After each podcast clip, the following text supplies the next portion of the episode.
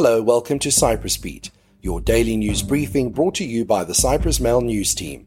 I'm Paul Lambus with the latest news from the island.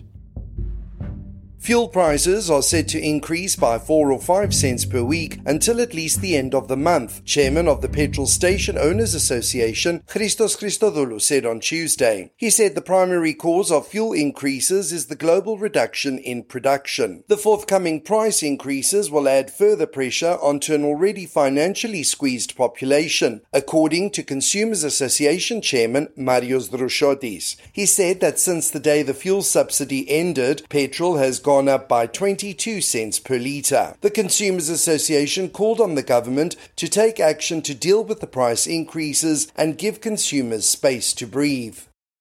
The appointment of a special UN envoy for Cyprus remained at the top of President Nikos Christodoulides' agenda as he met with EU officials on the sidelines of the 78th UN General Assembly in New York on Tuesday. The president attended the opening session, which included speeches by UN Secretary General Antonio Guterres, US President Joe Biden, and Turkish President Recep Tayyip Erdogan. The Turkish president said that the transformation of the Eastern Eastern Mediterranean into an area where peace, prosperity, and stability will prevail is possible only with respect for rights and laws by all parties. He went on to claim that in the past 60 years, the Turkish Cypriot side has always made sincere efforts to find a fair, permanent, and sustainable solution, asserting that a federation based solution is no longer viable. We call on the international community to accept this and to recognize the independence of the Turkish Republic of Northern Cyprus and to establish diplomatic, political, and economic ties with this country. Christodoulides is expected to extend a personal message to Erdogan while addressing the General Assembly today, where he will send a message for a positive agenda. On the sidelines of the session, Christodoulides and European Council President Charles Michel held a private meeting which focused on the efforts being made to end the deadlock on the Cyprus issue and the contribution of the European institutions in this direction. Michel told the president that on Sunday, when he is due to meet with the United Nations Secretary General, he will reiterate that the EU insists on the immediate appointment of a special envoy for Cyprus so that a settlement process can begin. Michel was said to be optimistic and considers that the United Nations Secretary General will proceed with this appointment.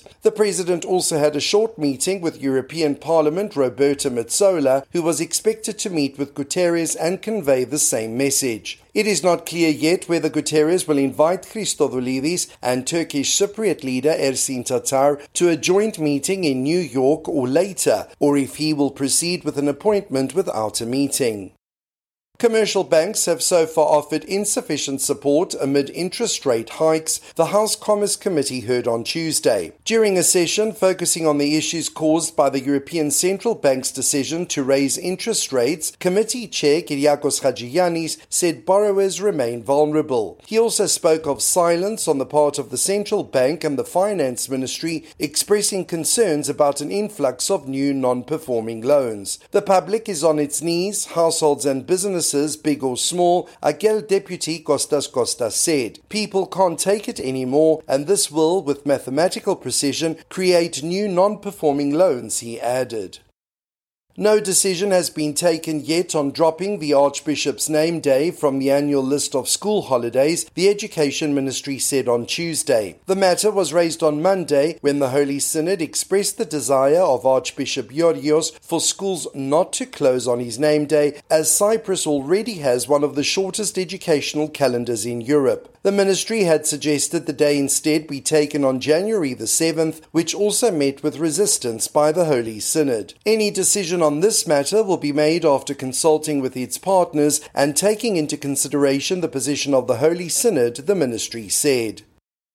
People seeking appointments at medical specialists may soon be split into categories according to how urgent their needs are to help fight waiting times, Health Minister Poppy Kanari said. She said solutions are being hammered out to address the problem, among them the introduction of a system to categorize appointments by urgency and dismantle a patient culture of pressuring personal doctors for referrals. The proposed prioritization for appointment times by urgency would see three levels, Kanari said, with cases classed as extremely urgent to be seen within 24 hours, urgent to be seen within one to two days, and follow up or routine to be seen within a week. Personal doctors would decide the degree of urgency, while specialists will be asked to set aside two to three slots weekly for cases which may come their way in the extremely urgent category, the minister explained.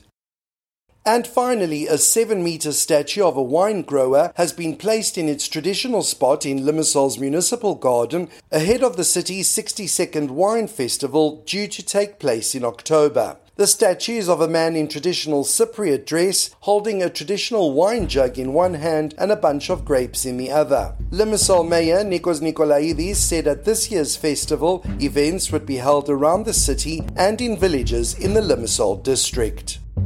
That's all for today. For the latest news, commentary, and analysis, please visit www.cyprus-mail.com.